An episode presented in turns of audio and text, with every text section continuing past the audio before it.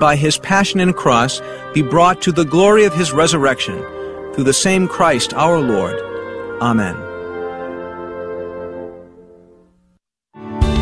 Thanks for listening to KATH 910 AM, Frisco, Dallas, Fort Worth, and North Texas on the Guadalupe Radio Network. Catholic radio for your soul. Heard also at grnonline.com and on your smartphone.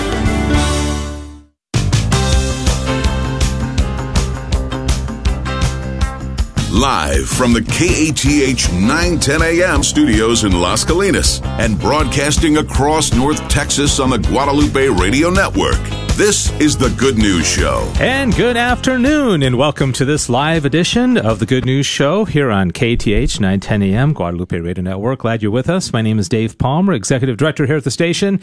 And uh, we typically are off the day after our Shareathons. And so uh, I came in because I wanted to do the show. We had such great lineup of guests. And so I'm like, I can't miss this one.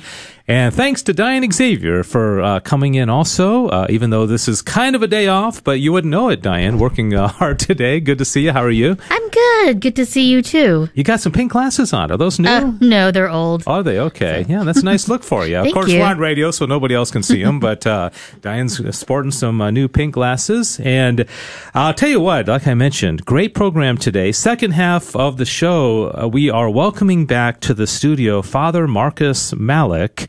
Uh, he is with the Dallas Fort Worth Melkite Catholic Outreach, and it's very interesting because there are a lot of uh, different uh, what's what's the word? Um, uh, not orders diff- different types. One of the seminarians can help me out here. Uh, rites? rites. There you go. Thank you. I knew the seminarians would know this. Yeah a lot of different rites and this is an Eastern rite fully Catholic but an Eastern rite and he has started a community here in North Texas uh, which uh, I presume is growing and they are celebrating the sacraments over uh, at St. Basil, the great church in Irving. And uh, what? Who are the Melkites? Uh, what is the significance, and what inspired him uh, to begin uh, this outreach in the Dallas Fort Worth area? All those questions will be answered in the second half of the program today. So we welcome back uh, Father Marcus Malik to in, in studio here. First half of the show, as I've kind of alluded to, we have three seminarians from Holy Trinity Seminary and uh, delighted uh, that they are with us. And uh, they are Wesley Castaneda, John Cavanna, and Joseph Font. And Joseph's a senior at Holy Trinity Seminary, and Wesley and John are both uh, pre-theology two. And what does that mean? And where are they from? You know, every every person has an interesting story, but I'm always fascinated about the the seminarians and how God kind of led them into, um, uh, you know, being inspired to to join seminary and what seminary life is like and also, we are going to talk about the Spes Gregis event, which is a fundraiser for the seminary coming up on October 29th. And uh, I want to thank Sylvia Nahara uh, director of advancement over there. She's the one that uh, arranged this and sent them over. They recorded some spots. You're going to hear their voice on the radio uh, between now and that event as well. So it's called Answer the Call 2021, the 18th annual Spes Gregis Holy Trinity Seminary benefit, uh, and three of them are in here to talk about themselves, their call, their life at the seminary, and also to promote and invite you to uh, attend this either virtually or in person on Friday, October 29th. Before that, a few things uh, we want to talk about, uh, Diane and I. Diane, we had a big fundraiser last week, and it, it really went well, didn't it? Yes, we exceeded expectations, yeah. and that was awesome because we had an amazing summer locally here yeah. with the summer speaker series, and we were kind of worried how's that going to affect us in the fall. Yeah, yeah. but it, you know, our our donors came through, and they love Catholic radio, so we're very happy um, and thankful yeah. for their support. Yeah, Len always puts together the numbers as far as you know how many calls came from every market, but just kind of being going through that and being on the air for four hours a day, I, I, think there was a lot of support from North Texas. So if you did call in and you donated or you prayed or promoted the the the fall shareathon last week, thank you very much.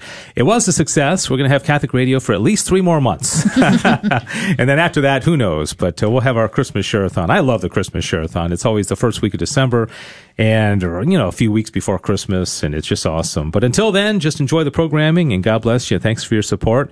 Uh, a couple other things to talk about uh, before we get to our seminarians. Uh, upcoming live remote broadcasts. Of course, it's fall, and uh, officially fall begins on Wednesday, I think. Yeah, the the, uh, the September 22nd. So we're two days away from officially fall starting, but the fall festivals are in full swing. This Saturday, St. Martin of Tours Parish in Forney. We're going to be there from 10 to noon. Uh, so thanks for the invitation to go out there. Next Saturday, October 2nd, Mary Immaculate Parish. The time has not been determined yet. Uh, and I mean, for the festival, it's been determined as far as when we're going to be broadcasting. I don't know yet, but we'll be out there at some point during that Saturday. Then St. Catherine of Siena from 9 to 11 a.m. on October 9th. And uh, we're also going to be at St. Joseph Parish in uh, uh Richardson uh, on October 16th, 17th. Yes. and I know that the State Fair of Texas is also going on. Oh, yeah. So, yeah. but I would go to your parish and support them because at the state fair it gets overcrowded. Yeah, and you and you and you, and it's just long wait times mm-hmm. to get food to do rides and all that stuff. And they, they fry more things at the state fair yes. though. They'll fry anything, you know, fried beer, fried butter, fried you know, whatever. I mean, you can fry pretty much everything. But I do like the state fair. But of course, the money for the state fair goes to the state of Texas, which is a good cause. But these festivals, it goes to the church, it goes to the parish, and it goes to good things going on. And so, uh, you know, you can you don't have to do one or the other. You can do both. But definitely get out to these festivals and support them. Last thing I want to say is that next Friday, October first, is our 15th anniversary of Catholic Radio here in North Texas, English and Spanish, and we're going to have a special show that day uh, Friday, October 1st. I think it's going to be from 1 to 3 p.m. And we want testimonies. We want people to call in and talk about what Catholic radio has meant to you over the last uh, 15 years. Maybe you tuned in the first day, you know, October 1st, the feast day of uh, uh, St. Therese of Lisieux. And uh, hard to believe, Diane, you've been around for most of it, at least uh, 10, yeah, 10 11 I joined years. in January 2009. Yeah, so you came uh, pretty quickly. It was just a, a few years uh, after we started, but we want to hear from you. There's going to be incentive. We're going to have giveaways. I hope that we have some uh, also a few canned interviews that we can do. Uh, to talk about the impact the Catholic radio has had. So that'll be next Friday, October 1st. I think 1 to 3 it'll be live with some uh, recorded elements. But uh, if Catholic radio has meant a lot to you and you want to come on with us, uh, we'll be asking for phone calls and taking them live on the air. And anybody who calls in is going to be put into a drawing for to win a really cool prize. So uh, more on that. Just be listening, and we'll have uh, details on that. Okay, no further ado. Let's get right to our seminarians. Who uh, I, I, always enjoy when seminarians come and visit because uh, you know spes gregis means hope of the flock. Oh, is that right? Yeah, hope of the flock. Yeah. And these are these are just good young men uh, who have answered the call, and that's the name of the Spes Gregis theme uh, for October 29th in their big uh, fundraiser, which we want everybody to go to. You can go to holytrinityseminary.org and find out about that event, Life at the Seminary. You can see profiles of most of the seminarians there as well. All right, uh, in studio, as I mentioned, uh, Wesley Castaneda uh, John Cavanna and Joseph Font. They're all seminarians from uh, and for the Dallas Diocese. And uh, Wesley is pre theology too. John is also, and Joseph is a senior. Uh, Wesley is from Greenville, Texas. Uh, John Cavanna from St. Anne's and Coppell, and used to be a intern here at our at our, our studio. And Joseph, Colorado Springs, Colorado. Yes, that must be there must be a story there. So welcome to all of you, and thanks so much for being here. Thank you. Mm-hmm. Yeah, thank you very much. Pleasure being here. Let me. Uh, we're going to definitely talk about this October 29th event, and we're going to spend the second half of our time talking about that and why everybody should participate and help. You know, support the seminary. I want to just a little bit about each of you, and let me just kind of go in order. Wesley uh, second year pre theology. You went to UNT. Yes, sir. Go mean green. you got you got a big uh, green shirt on, and I, I, think it's a funny story. So yeah, you had a, a good experience at UNT, and uh, why are you such a big promoter of the mean? Are they still called the Mean Green? Yes, they are. Okay, all mm-hmm. right. So tell us about yourself. Mm-hmm. Um, maybe how how God inspired you to answer the call mm-hmm. and join seminary. Anything else we might want to know about mm-hmm. uh, Wesley Castaneda? Okay. Well, uh, thank you for having me. It's a pleasure being here. Um, you said that on Friday is the 15th anniversary of your uh, radio yeah, station. Yeah, yeah, next Friday. Yes, next Friday. Yeah, yeah. that's that's uh, that's wonderful because it'll be the 25th anniversary of or of my birth. it's uh, October 1st. Yes, oh, uh, is that right? Mm-hmm. Okay, okay. Uh, feast day of uh, Saint Therese of Lisieux. Yes, awesome. yes, exactly. So uh, it's a, it's a beautiful, beautiful day. Yeah, um, just Saint Therese of Lisieux. October. Yeah, so you were ten when when Catholic radio started here in North yeah. Texas. but um, no, yeah. Um, UNT, I loved my time at UNT, uh, great university, and they have a really good Catholic center. Mm-hmm. Um, it's uh, Saint Joe, Saint John Paul II, run by Father, uh, I think Father Kyle is a pastor. Yeah, Walter mm-hmm. Scheid, yeah. And uh, uh, let's see. So I'm a preteen too. Yeah. Uh, I'm also a little bit nervous right now. No, that's all right. Um, so, so tell me about college life, and I think you had kind of said, and I think it's encouraging for, for people who have young, you know, they we sometimes think every seminarian is just you know from the time they come out of the womb just fired up about the Catholic faith, and uh, of course you know was there a little bit of a reversion story on mm-hmm. your part, or, or what what about the kind of how your your your spiritual journey has been the last you know five or years or so? Yeah, yeah. So for me, it was a little bit of a um, I did have a reversion. Um, mm-hmm for most of my life, really, it was I was mostly cr- culturally Catholic. Yeah. Uh, and kind of lukewarm in my faith. Yeah. Um, and whenever I entered college, I was like, okay, you know, new beginnings. I, I want to, you know, uh, just find out more about about life. You know, what is truth? What is God? Who is yeah, God? Yeah. Um, and there was this focused missionary on campus. Uh, several of them, I think three or four of them, that would always invite me to the Catholic Center. Um, and I would go. Uh, sometimes admittedly and regrettably uh, reluctantly. but, but, you um, went. Uh, yeah, that's but, I, but I went. Yeah, uh, right. And they, they were lovely people, and they they helped me. You know, uh, they helped me return to the faith, especially after I graduated college. The summer immediately after, mm-hmm. I went to um, a mission trip with them mm. to Yucatan, Mexico. Um, and there, uh, I uh, I was like, okay, uh, Lord, well, I'm here. They say missions change life, mm-hmm. lives, then change mine.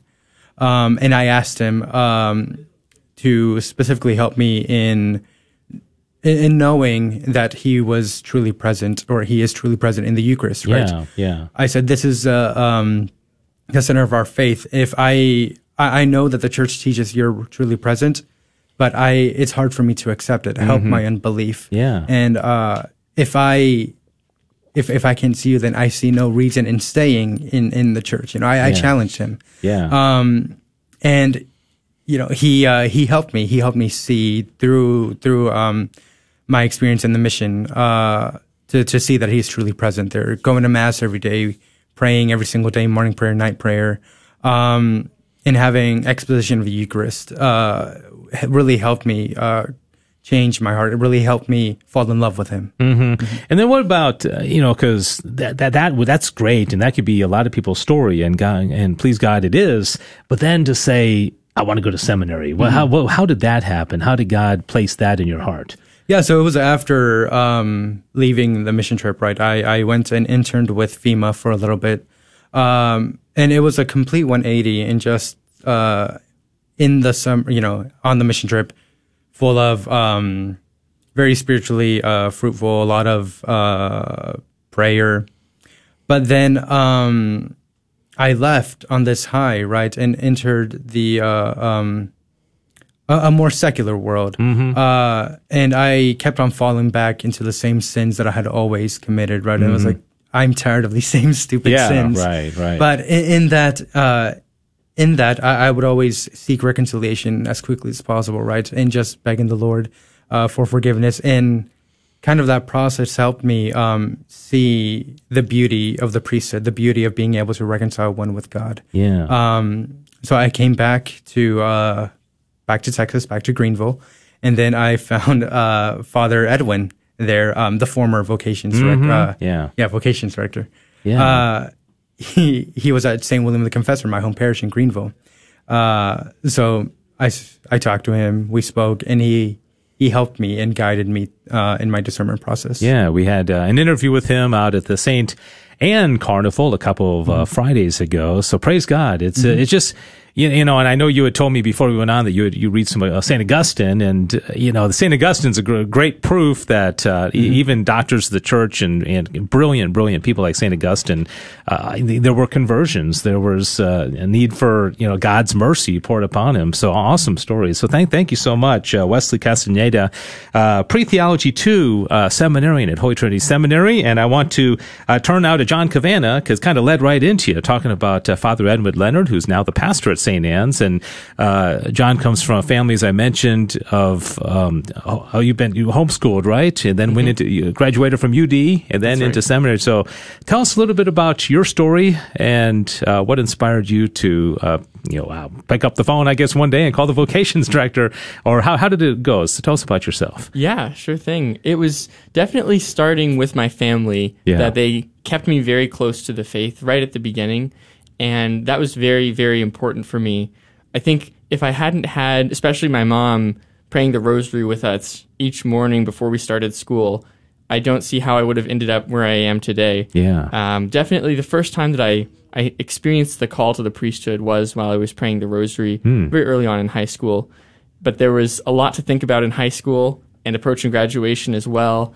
It just didn't seem like the right time for me to enter seminary. And I had a lot of questions and a lot of doubts and wasn't sure if it was an authentic call or something I might have been making up myself. So I decided to go to the University of Dallas, where the Catholic roots there really helped root me in my faith and through that, I kind of kept going along with the classes. I majored in history and I really enjoyed those classes, but it never seemed to lead to something that I thought this is what I was made for. And then toward the end of my senior year, I just found the call to the priesthood resurface mm-hmm. almost randomly. And I thought this this could be this could be what God made me for. Yeah. Was there, you know, Wesley was talking about Father Edwin Leonard and his influence and talking to him out in Greenville. Was there a priest that you, you know, could confide in or talk about your interest in the priesthood or anybody, any mentors that, uh, that were able to guide you into the, through the process? Yeah, yeah, definitely. There was a priest named Father Michael Fagan who really helped me and just guided me along to listen to God's call and to be honest, to uh-huh. really engage my heart instead of just kind of thinking maybe I owe this to God or maybe um, any any other kind of distracting thing, but just to listen to my heart and what I what I desired and to be open with God in that way. Mm-hmm. That really helped me his mentorship. Yeah, and just to to clarify, both you and Wesley pre theology two. That means that uh, in both your cases you had the four year college experience, UD and UNT, go mean green, uh, and then you went into seminary. Whereas with uh, Joseph, Joseph has a different story because uh, first of all, he's from Colorado, which is a little different, and also decided on uh, or discerned seminary right out of high school. Is that right, Joseph? Uh, yeah, almost right out of high school. I did one year of college first. Oh, that's right. Uh, and then I discerned in. So, yeah. Yeah. So tell us about that because you, you, you, you make a decision going to go into college. Yes. And then that first year, something clicks or you know uh, yeah. t- tell us how that happened that you said i don't think this is for me i'm i'm going to irving texas for seminary what, what was that decision yeah. and the process um, it, it, was actually quite interesting my uh, senior year of high school i was so on fire for the faith i felt this desire to be a priest and i felt like you know god i want to give you my life i'm ready to give it now and i was so eager to do it like right out of high school and um, you know, God, I think kind of answered me in that time. He was like, okay, now you got to have patience a little bit. and, um, and you know, my senior year of high school, I was traveling all around the country. I visited, you know, the Priest of the Sacred Heart in Milwaukee. I visited the Fathers of Mercy in Kentucky. I was trying to find kind of like a place to rest my heart. And yeah, yeah. I, I could just never do that, you know, and it created a lot of turmoil because I felt the call to the priesthood, but I never felt where I was called to. yeah, know? yeah. Um, and so it was interesting. So I was like, well, you know, I don't really know where to go now, but I think I'll, you know, do one year of college and then see where I'm at, you right, know. And so right. I entered the University of Colorado Springs and I started as a business major, and uh, it was kind of interesting. I still I never lost that desire to be a priest, and uh, my one day I was on a walk actually, and my neighbor, uh, a wonderful woman, her name is Teresa McCormick. She was walking her dog, and I started talking with her, and she she was asking me about my parents, and my parents had recently moved down to Texas, and she told me she said, "Hey, you know, my brother is bishop down there," and I was like, "Hey, really?" And she was like, "Yeah, um, Bishop Gregory Kelly." And I had known this woman all my life. You know, I, she had uh, been at the Catholic school that I had been at. Um, she had known me since I was like a little guy, and like that just really it sparked something in me. Yeah. And I thought, wow, you know, like um, that's crazy. And so when I visited my parents uh, for Christmas, I decided I was like, you know, I want to, I want to, I feel like this is a sign from the Lord. So I met with the vocations director, uh, Father Edwin, and I and I said I I'm really eager to be a priest, and everything worked out. So oh, that is so interesting. So. Uh, Bishop Bishop Kelly's sister uh, yes. was the one that, uh, and also your of course your parents moving here was yes. a big catalyst as well. Yes. Well, praise God. So here you are, and you're uh, you're younger, and so are most of the seminarians more? Uh, I, I guess would you say are there a lot that come right out of high school, or in your case, you know, one year of college and then come, or is that more the norm, or is it more the norm what uh, John and Wesley have done?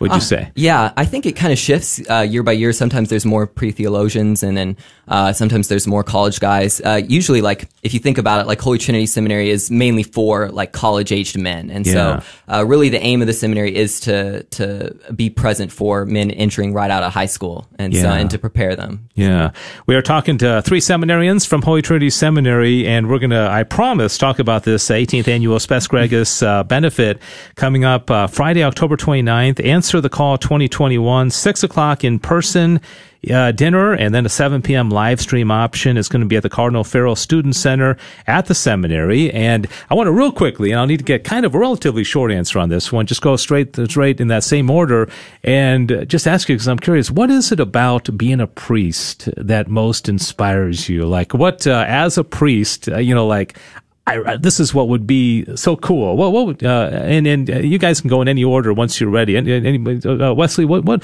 what is it about being a priest that really uh, excites you?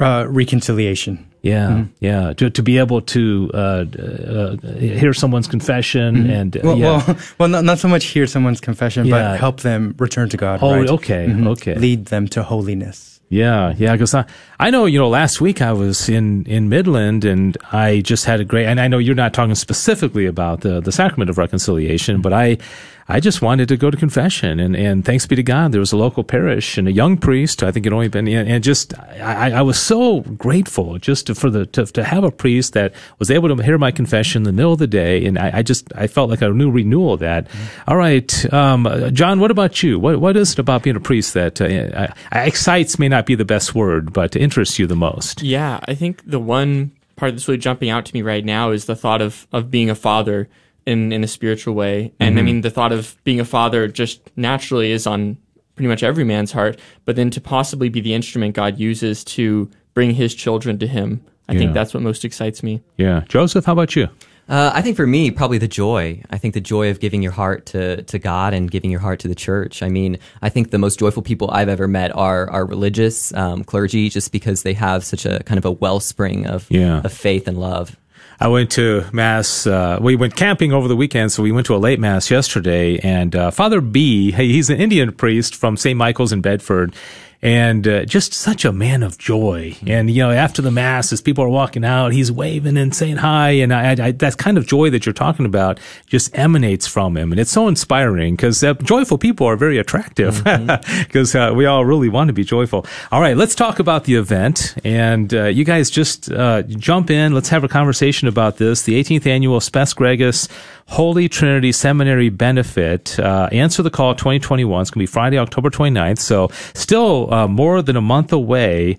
Uh, John, tell us uh, what's in store. What do you know as far as what the event is going to hold? It's a little different this year because it's kind of a hybrid, some in person, some live stream. Or what, what's what, tell us more about the event or what you know about it. Yeah, so there's options for a limited in-person seating on the event, which you can find at, at the website. Yeah, and we have we have that dinner planned, and then kind of and along with the live stream, this part will cover that as well. We'll have more of an explanation of what happens at seminary, what does it support, and what does it mean to to work in formation and in priestly in priestly ministry.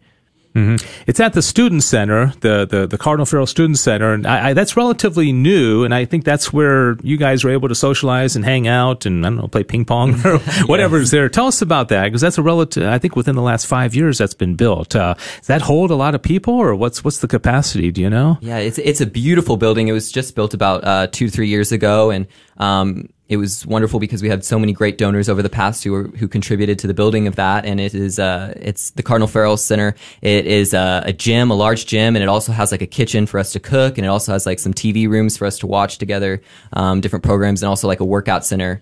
Uh, and so it's a it's a fabulous it's a fabulous location. So yeah, and uh, do you know Wesley what the funds go towards? Is it for scholarships or upkeep or paying electricity bills or I mean what all the above? What, what are um uh, what, what are the what why are the, the, is it so necessary for people to support the seminary? Mm-hmm. Yeah, so it's uh, for the formation program. It's um it's a seminary's prim- primary uh, annual giving campaign. Uh, yeah. So it goes to um, uh, helping uh, for uh, um, uh, the, the, needs of the seminary, yeah. right? Mm-hmm. Yeah, right. Because I mean, educating somebody and uh, housing them. Yeah. I know there was a, a big. Uh, I guess a fundraising effort lately, lately where the, the different rooms where the mm-hmm. seminarians live, yeah. and we actually sponsored one. We have the Our, the Our Lady of Guadalupe room named after our late operations director Doug Pearson, and so, uh, does each of the room have like a saint's name? Is that how it works? Or because uh, I know they had to cancel that event where all the the, the, the sponsors were going to come. But uh, yeah, yeah, that that but that, that's kind of a new thing. So a lot of new stuff going on over there. Uh, so tickets are still on sale. Do you have any idea what it costs um, for either the live stream or the in person? Do, do, you know that information, John? Yeah, the the in person is it's on the website to find the precise pricing, and then yeah. that gives you a certain number of seats, two, four, six, or eight. Um, yeah. But then it, it does go to support things like the, the room renovations, which were crucial. And then there are also just a lot of activities that we seminarians participate in that simply wouldn't be possible if the seminary didn't receive this funding. Like um, Joseph and I went on a hiking trip that was 10 days with some missionaries. It was oh, just man, that absolutely sounds like awesome. Fun. Yeah. Yeah. And it was just such a generous gift because we had the support. Yeah. Talk about a little bit about the formation. Yeah, Diane? Yes. Um, I know part of your formation is different, uh, visiting different communities, like countries outside the U.S. And when you visit these, I know you see with the mass media bias version, but when you actually visit, you know, so unfortunately, sometimes these communities where resources are not as available as it is here, um, how does that change your perspective of life and your vocation? Anybody? Um, I would just say, like, we're so blessed in the United States to be so supported as seminarians. I know that there's a lot of countries in the world where um, it, like, they kind of have to pay their own way a lot of the time. Like, a lot of mm-hmm. seminarians have to kind of raise their own funds to even be in the seminary because there's not like that. Uh, that abundance uh, yeah. to support their education, and so I would just say, like when I think about um, our situation versus other areas of, of the world, like I, I just feel so blessed that we in the United States, like we, uh, we're so supported because I can't imagine, you know, having to, you know, kind of pay for the formation or kind of having oh, to, yeah. to raise the funds to do it because it is, it is a lot of money, you know? Right, right. And, uh, again, the, the event is Friday, October 29th, 6 p.m. in person, 7 p.m. live stream, Cardinal Farrell Student Center at the seminary.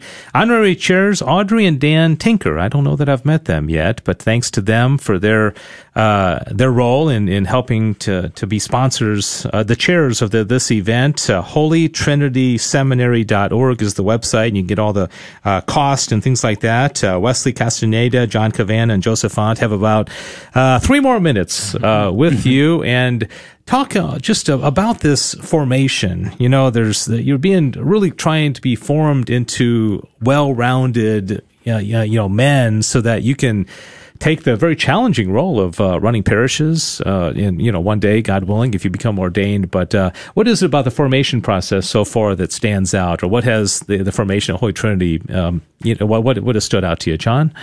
Yeah, I think I mean you know this idea from St. Thomas, Dave, that grace builds on nature, and yeah. that's kind of the key element at HTS that I see that they try to perfect us as much as possible as human beings, yeah. so that we have that rooted human nature, and then they can build on that when we actually God willing, receive the graces of a priest. Mm-hmm.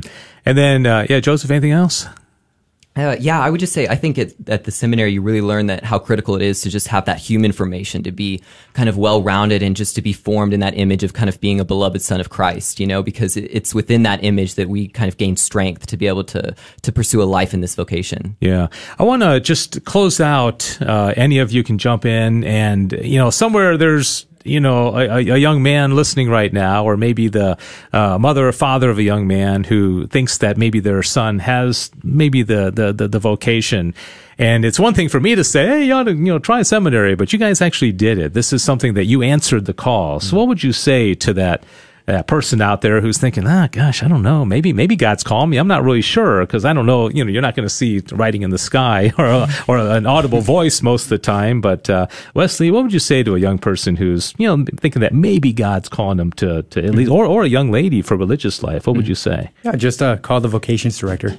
Uh, he will really guide you. He will really help you. Just because I was on that same, you know, uh, mm-hmm. uh, situation, I was like, oh, I'm not too sure. Uh, but the vocations director really helped me. Yeah. And how many years, if God willing, this is uh, going to be your ultimate call, for you guys, uh, it was how many how many more years until you would be ordained? Is the ordain, or, ordination date already kind of etched in your mind, or when would it be? It would be 2027. Yeah, six more years. Okay, and y'all would be in the same class, you two, right? Yes, and then three. Joseph. I would also be in the same. Oh, class Oh, same class. Too, okay. Yeah. Well, gosh, that, that's 2027. That's not too far away. Huh? six six years or so. It's nothing. All right. Well, thanks to uh, each of you for coming out here, uh, and again, we want to encourage you to support, and also if you do go in person, you get to meet these uh, seminarians. Most people don't get a chance to, to, you know, see you and to be with you and chat with you a little bit more. Uh, but we do appreciate you coming in. Wesley Castaneda, John Cavanna, Joseph Font, uh, seminarians at Holy Trinity Seminary. Again, thanks to Sylvia Nahara for uh, lining all this up. Father Swift, the chaplain over there, and all the staff and everybody who's uh, part of the, the, formation process of these young men. So thank you so much for being here. And uh, can, we'll continue to pray for your formation. And you. pray for us too, okay? We will. Thank you. Thank you, uh, yeah, thanks so much. HolyTrinitySeminary.org is the website. Please prayerfully consider going to the 18th uh, annual Spes Gregis uh, Holy Trinity benefit. Answer the call 2021 Friday, October 29th, 6 p.m in person and 7 p.m. live stream. And uh, early happy birthday to you for next Friday, okay? Your 25th birthday. All right, quick break. And as I mentioned, uh, Father Marcus Malik with the Fort Worth Melkite Catholic Outreach is going to join us in studio. We'll be have a, about a three minute break. We'll be right back with Father Malik after this. 40 Days for Life in the Diocese of Fort Worth has gone year round. They are introducing 40 Days for Life 365 with the hopes of building a 365 day presence on the sidewalk of both locations where babies are being killed through abortion in Fort Worth at Planned Parenthood and the Whole Women's Health Center of Fort Worth. Stay tuned for information about kickoff rallies at both locations and you can sign up to pray at prolifefortworth.com. That's prolifefortworth.com. Hello, my name is Esther Fernandez, a new sponsor at KATH 910 AM and a realtor with JP and Associates. I'm a parishioner at Holy Spirit Parish in Duncanville and a longtime supporter and volunteer with the Guadalupe Radio Network. Are you ready to buy and sell your home? If so, you can reach me at 214-845-1753. That's 214-845-1753 or by email at estherzfernandez at gmail.com. That's E-S-T-H-E-R-Z Fernandez at gmail.com. The 21st Annual Catholic Pro-Life Community Golf Classic benefiting life-saving, life-changing ministries takes place on Monday, September 13th at Brookhaven Country Club. The event includes lunch, a buffet dinner, and green fees. Team prizes and individual comments of skill for hole in one is also included. The event begins at 11 a.m. with registration and opening prayer at 12:30 p.m. To register and learn more about sponsorship opportunities, visit prolifedallas.org. Make plans now for the St. Nicholas Christmas Show, December 4th through 5th at the Hilton Anatole in Dallas. The St. Nicholas Christmas Show delights all ages with the true joy of Christmas. Learn more at stnicholaschristmasshow.com. Enjoy live music by Dave and Lauren Moore. Be inspired by Dr. Scott Hahn and Chris Stefanick. Experience prayer, entertainment, shopping, and activities that truly honor Jesus. Parents and grandparents, gather the children and affirm your faith, strengthen your family, and make great memories. Tickets are available now at stnicholaschristmasshow.com. The Red Mass Committee of the Diocese of Fort Worth invites all attorneys, judges, public officials, and their families and staff to attend the Red Mass on Thursday, September 23rd at 6 p.m. at St. Patrick Cathedral in downtown Fort Worth. This year's guest homilist and reception speaker is the Most Reverend Salvatore Matano, Bishop of the Catholic Archdiocese of Rochester, New York. A reception and guest lecture will immediately follow Mass at the St. Patrick Parish Center. There is no cost to attend, but donations are encouraged. Your odyssey begins at the University of Dallas, the premier Catholic liberal arts university in Texas. With campuses in Irving and Italy, UD's rigorous core curriculum sets it apart. An education rooted in the great works of Catholic and Western tradition. An education that ennobles and enables students in the pursuit of wisdom, truth, and virtue. Undergraduate, graduate, and certificate programs are available. Start your college odyssey at the University of Dallas today. Go to udallas.edu to learn more. All right, we are back. This is the Good News Show. It's 34 minutes after the hour on this uh, beautiful September 20th, 2021. I forgot to mention at the beginning of the show, so much was going on. Today is the memorial of Saints Andrew Kim Taegon, priest, and Paul Chong Hasang, and their companions, all martyrs, I think from Korea, I believe. I think they were martyrs, uh, Korean martyrs. Uh, all right, uh, I'm excited to welcome back in studio Father Marcus Malik, uh, who is uh, the founder and head of the Dallas Fort Worth Melkite Catholic Outreach. If you go to melkitecatholicdfw.org, you can learn more about their community, uh, M-E-L-K-I-T-E, Melkite Catholic DFW.org. Father Marcus Malik, welcome back. How are you? Doing well, thanks be to God. Thank you for having me back, David. Yeah, how long has it been since we did the first interview? I was About so one year ago. Oh, has it? Okay, one year ago. And let's just start from uh, on the assumption that uh, many people listening have no knowledge of the Melkite, you know. Uh, history or um, the community here, much less in, in, in North Texas. So, what, what is what is a Melkite Catholic? Let's start with that. The Melkite Catholics is one of the larger group of Christians in the Middle East, and they belong to what we call the Church of Antioch, which is the really the first of all the all the churches. Mm-hmm. It comes out of Jerusalem, but there's a town. There was a city called Antioch. So basically, most of the Christians in Lebanon, Syria, Jordan, parts of uh, Egypt, Sudan, uh, Israel, Palestine, those Christians, most of those Christians will belong actually to what we call the Melkite Church. Okay, so the the history goes way back, even, even further back than the Roman Church. Would that be accurate to say? Uh, yeah, I mean. Yeah, because I mean, our founders were the apostles themselves. Yeah. Okay. So I mean, and of course, eventually it gets to Rome. So of course, Rome is very early. Uh, Alexandria is very early. Yeah. Alexandria is uh, from Saint Mark, who was a disciple of Peter, and of course, we say uh, and we find that the faith was already in Rome. We don't know quite who brought it there, but uh, before Rome, before Peter went to Rome, where he died, he was actually in Antioch first. Mm, okay. So, all right, so uh, very interesting. Now I, I, know you you're Lebanese, and Lebanese uh, you, you grew, yes. grew, up in the Fort Worth area. Yes, uh, I've, I've known I know several members of your your family, and uh, I, I, was just talking to three seminarians and asking them about their, you know, how God called them. To, tell us about this. I know we talked about this the last time you were in, but answering the call to, you know, going to seminary and be a priest, but in particular, this, you know, why, why this particular rite or the, the Melkite rite was of interest to you? I didn't know much about the Melkite Church. I didn't know anything about the Melkite Church growing up. and uh, I used to think I was Maronite. Okay. Because usually when people hear Lebanese, even pre- the Maronite priests will do this when they hear that you're Lebanese, they automatically assume you're Maronite. But it's not true. It's not true. It's basically where your family comes from in Lebanon. So growing up, I did not hear anything about the Melkite Church. I did hear about the Maronite Church, and uh, it was only really in the in the '90s when I was actually living in Rome at the time and I happened to go to St. Cosmas and Damian in Rome, mm-hmm. which is the Melkite church in Rome. And uh, I was praying, and a old priest came up to me, and he said uh, he noticed me. He started talking to me, and we got to talking about where my family come from, which was Lebanon. And then he heard my name, and he says, "Well, you're a Melkite," and he's an Eastern Canon lawyer. I said, "Oh no, no, Father, I'm I'm Maronite apparently, mm-hmm. and, and uh, I've grown up in Latin church." He said, "Oh no, you're Melkite." I said, "What do you mean?" and he said, uh, "He said, well, you never lose your church of origin, meaning wherever your family came from." Mm-hmm. That's you, you. So he was saying, "You're you are Melkite, and I know you're Melkite based on your family name. I know where your family came from in Lebanon, which was mostly Zahli and the southern part regions of Lebanon, and they're all either Orthodox or Melkite." So that was the first time the seed was planted in my head. And then I go on and get ordained in the Latin Church. However, before I was ordained a deacon, Archbishop Chaput, I was I'm a canonically a priest of Denver mm-hmm. Uh, on the Latin side of things.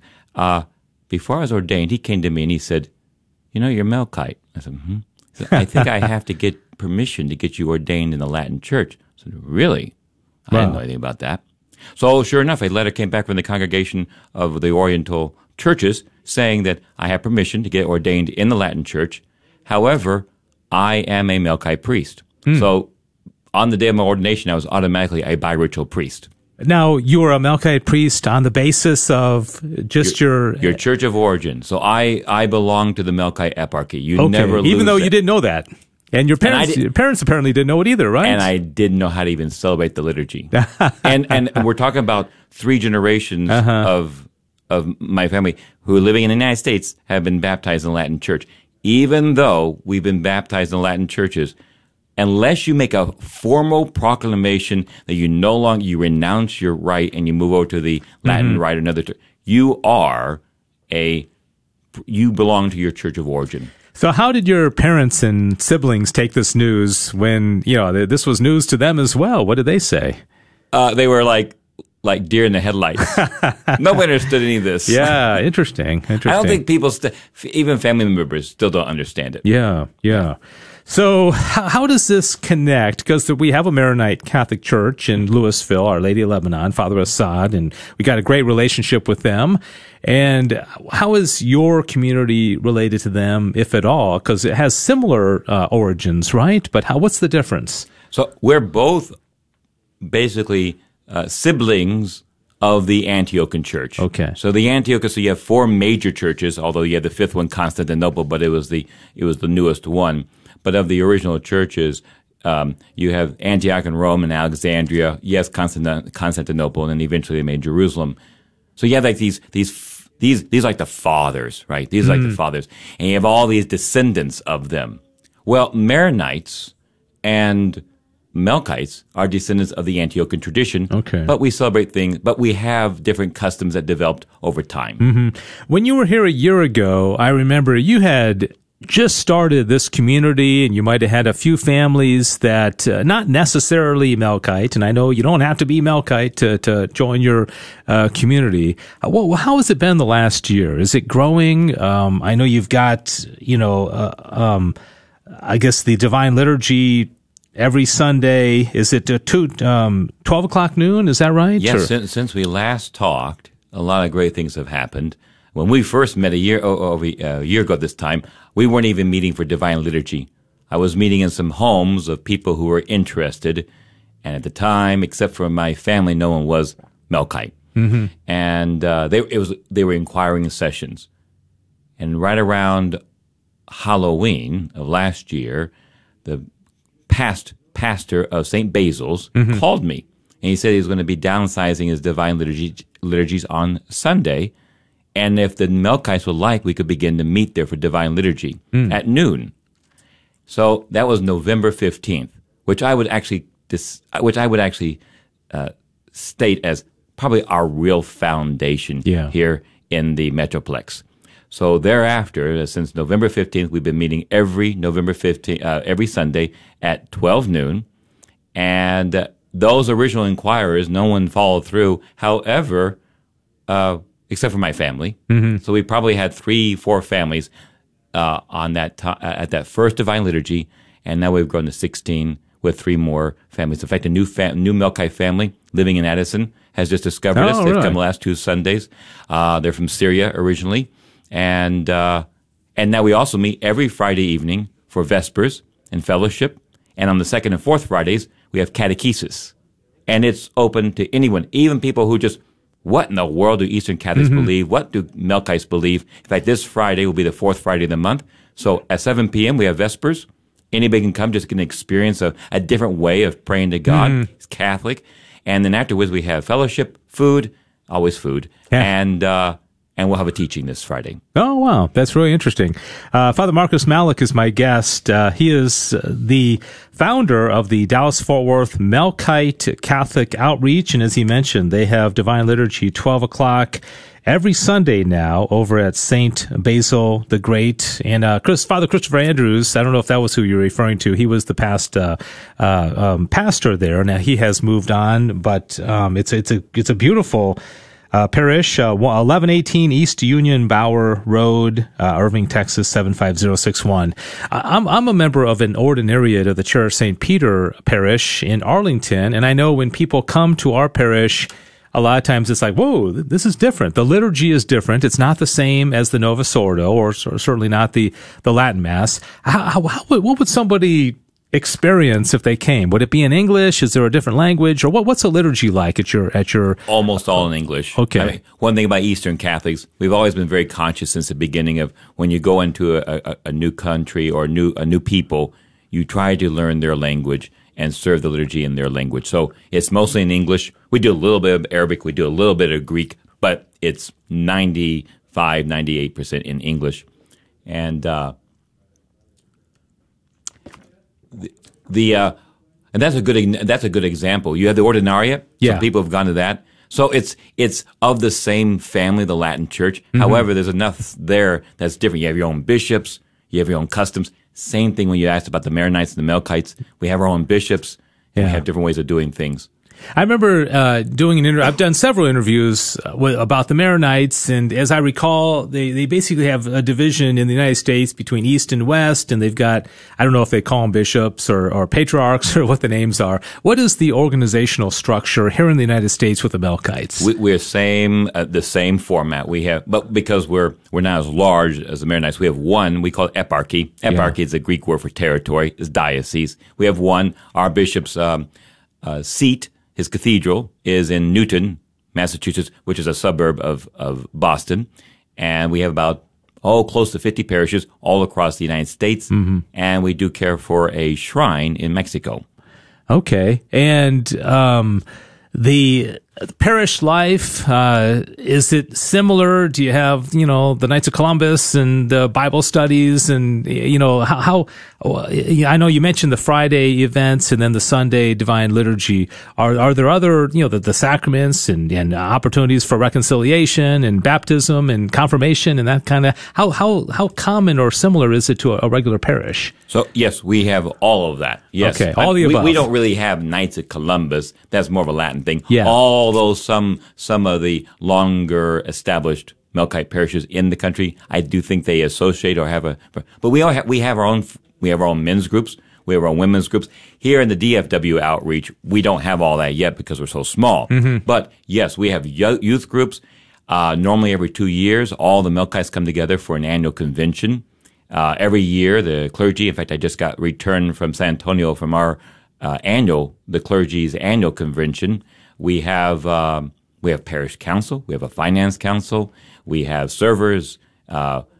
Oh, Bible Bible says. I mean, what we do right now because we're small. I'm doing all the teachings mm-hmm. because we're we're really doing the basics. Oh, but, but in time, absolutely. You, yeah. We have a and our approach is a little different than the Western approach on how to read the scriptures. Uh, where we have a, uh, we follow more the line of people like St. John Chrysostom, mm-hmm. and it was called typology. So, but yeah, we have the, and we have catechesis. We have this, we have seven sacraments. We call the sacraments mysteries.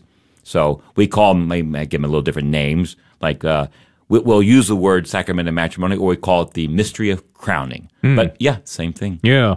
When I think of Eastern, I think of reverence, and that's not to say that the West uh, Western Church is not reverent. It certainly is.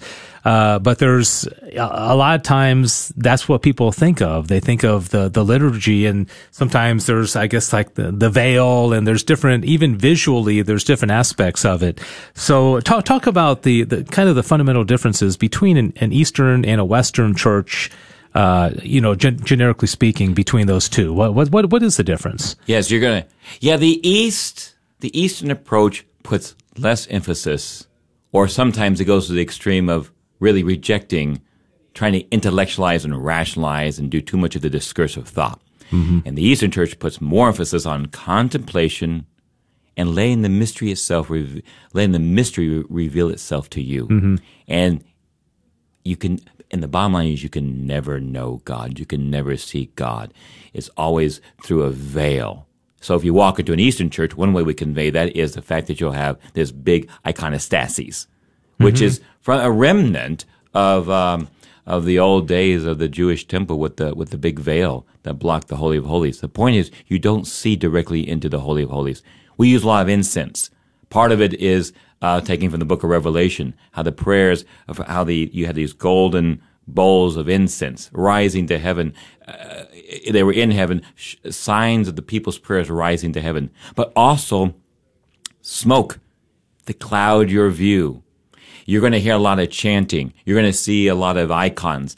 And the whole thing is, again, it's not about what you understand. So the idea, uh, the Western church got very used to bringing a missal to church and, and having missals in your pew and you got to read it all and you're following it all. And the Eastern church says, no, you come in, let your mind go and let everything go and let your senses, as we would say, be attacked mm-hmm. by all the signs and, and smells and, and, and, and things you see. And God will speak to you through mm. that. Mm. You mentioned about not being overly, I, I think you said intellectual, yep. or when I think of the Western Church, and I'm I'm a big fan of St. Thomas Aquinas, and I teach the Summa to high school kids, so certainly not denigrating that. I think of Aquinas, I think of Augustine, and uh, you mentioned Chrysostom. Who are some of the saints other than Chrysostom and maybe is Damascene or, or who, who would be the, the, the more prominent Eastern or perhaps even doctors of the church that people may be familiar with? Thinking off the top of my head quickly, the first really great father for us is St. Athanasius. Okay. Now there are other ones before him, but he's really like the first. He, he's one of the, one of the preeminent. Then you come to St. Basil, the great, St. Gregory Nyssa, his brother, and St. Gregory Nazianzus, his mm. good friend. They're, uh, they're and St. Gregory, what, to a certain degree, what, what Augustine is for the East, uh, for the, for the West, St. Gregory Nazianzus is for the East. However, we don't, the East never put all their eggs in really in one basket. The West did. They really put mm-hmm. all their eggs in one basket, which was Augustine, for good or for ill. That's what, and then, uh, and, and then of course there's St. John Chrysostom. Later on, you'll get Saint uh, Saint Theodore the Studite and Saint Gregory Palamas. Saint Gregory, what Saint Thomas Aquinas is in the 1200s, what he became for the church, St. Gregory Palamas in the 1400s became for the Eastern Church. Hmm. Not not a household name. I mean, oh, no. Uh, yeah. In fact, no. I don't know that I've ever heard of him. Of course, no. most people have heard of Aquinas. So uh, of interesting. Co- oh, of yeah. course, in the Western Church. Yes. Yeah. Yes. Yeah. For yes. sure. Uh, Father Marcus Malik is my guest, and we are down to uh, just about five or six minutes before the the program ends. We're talking about the Dallas Fort Worth Melkite Catholic Outreach, and I know our pastor at uh, St. Mary the Virgin, you know, church. He, will always, you know, make a very uh, emphasis that you know this is a Catholic church because some people will think, "Are you Catholic? Are you not? Do you have to battle?" that sometimes, and people thinking, "Are you in union with the Pope? Or are you Catholic?" Or uh, obviously, this is the case, right? All the time, because yeah. the Western world, especially in the United States, East East the whole Eastern Church is foreign to them, and usually we associate the Eastern Church with the Orthodox. Yeah. It's not true. There are Eastern Catholics, and we are just as Catholic as the Latin Church. And I say since the Second Vatican Council, the Western Church has been trying to reestablish that among all the church, that there's no one liturgy that is the Catholic liturgy. The Latin Church has a Catholic liturgy, mm-hmm. and the Eastern Church has a Catholic liturgy, and they're both of equal value, and they're brother liturgies and uh, theologies. We have a Western theology, we have an Eastern theology, and they're both of equal value. No one's better than the other one, which was the real battle before the 1960s. Yeah, it doesn't uh, help also that we have Orthodox, the little O and the big O. Somebody will say, I'm an Orthodox yes. Catholic, and they just mean they're, they follow all the teachings of the church, and they're like, you're an Orthodox. And so the language uh, sometimes has to be really uh, very, very specific. Uh, yeah, Diane had a question for you, Father. Go ahead, Diane. For those that are not Catholic, and you mentioned the Eastern Rite and the Western Rite and their theological differences, what is the ultimate final teaching of the Catholic Church? And if someone is thinking about converting, why should they with all this confusion going on?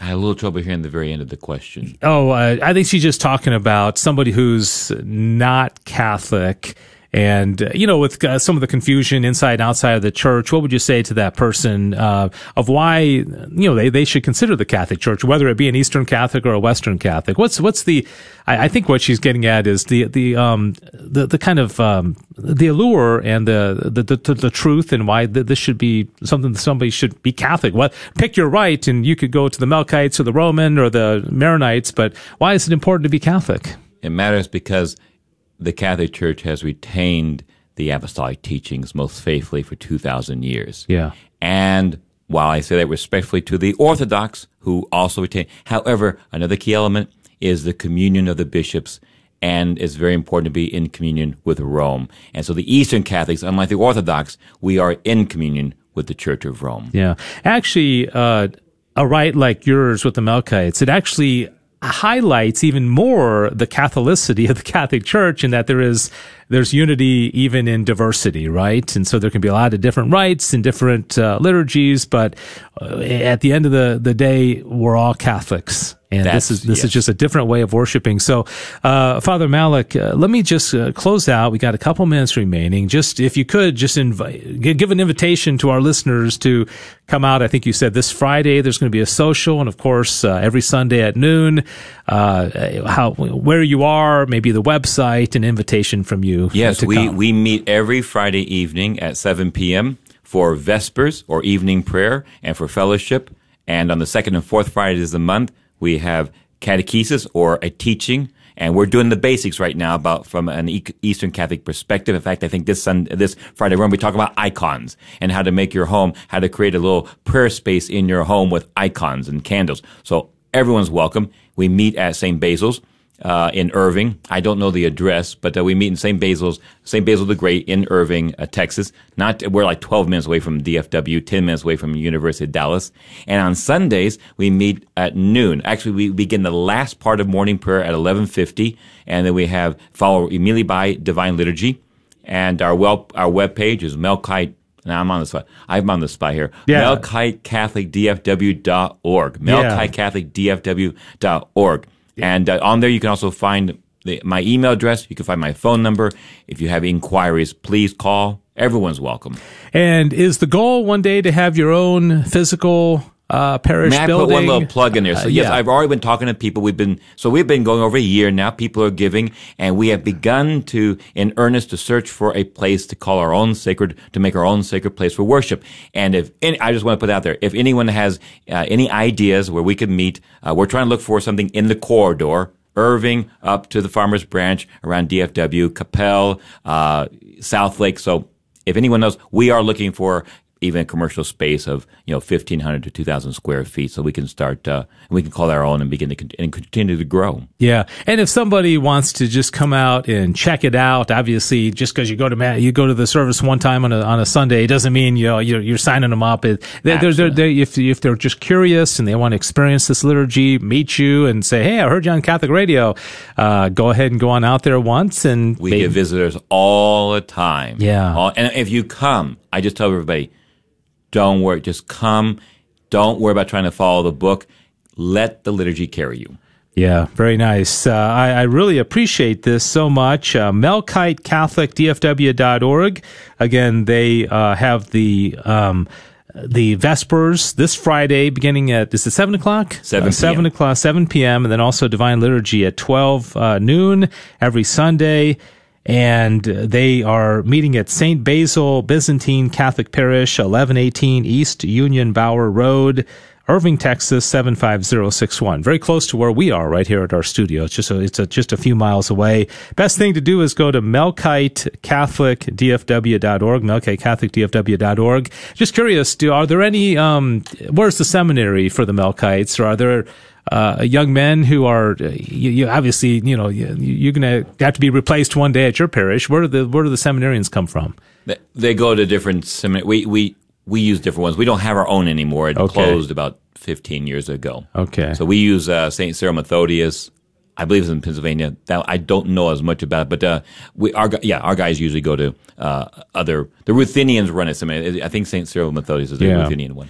All right. Uh, very interesting. Well, Father, thank you so much. Can you provide a blessing over the radio for those who are listening right now? Yes, may Almighty God bless each of the listeners and their families and the, radio, the Catholic radio station named the Father, the Son, Holy Spirit. Amen. Amen. Melkite, Thank you, David. Thank Yeah. you very much for letting me come on. Yeah, thank you, Father. Father Marcus Malik, uh, melkitecatholicdfw.org, M E L K I T E, catholicdfw.org. And uh, thanks so much uh, to Diane for coming in today. Thanks for listening, everybody. We'll see you next Monday for the next live show. God bless you.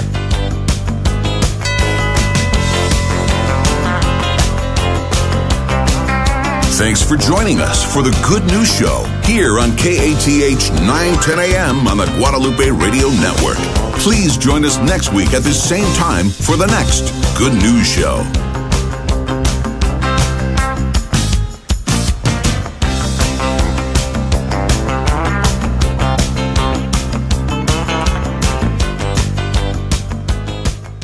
Would you like to learn how you can strengthen your marriage? Sacred Heart Books and Gifts in Dallas is hosting a book signing with Christian counselor and author Dana Nygaard, author of 365 Dates to Renew Your Christian Marriage. The book signing takes place on Thursday, September 16th from 5 p.m. to 6 p.m. at the store located on 7615 Campbell Road, Suite 112 in Dallas. For more information, call 972-250-2100 or visit sacredheartdallas.com. KATH 910 AM, Frisco, Dallas, Fort Worth.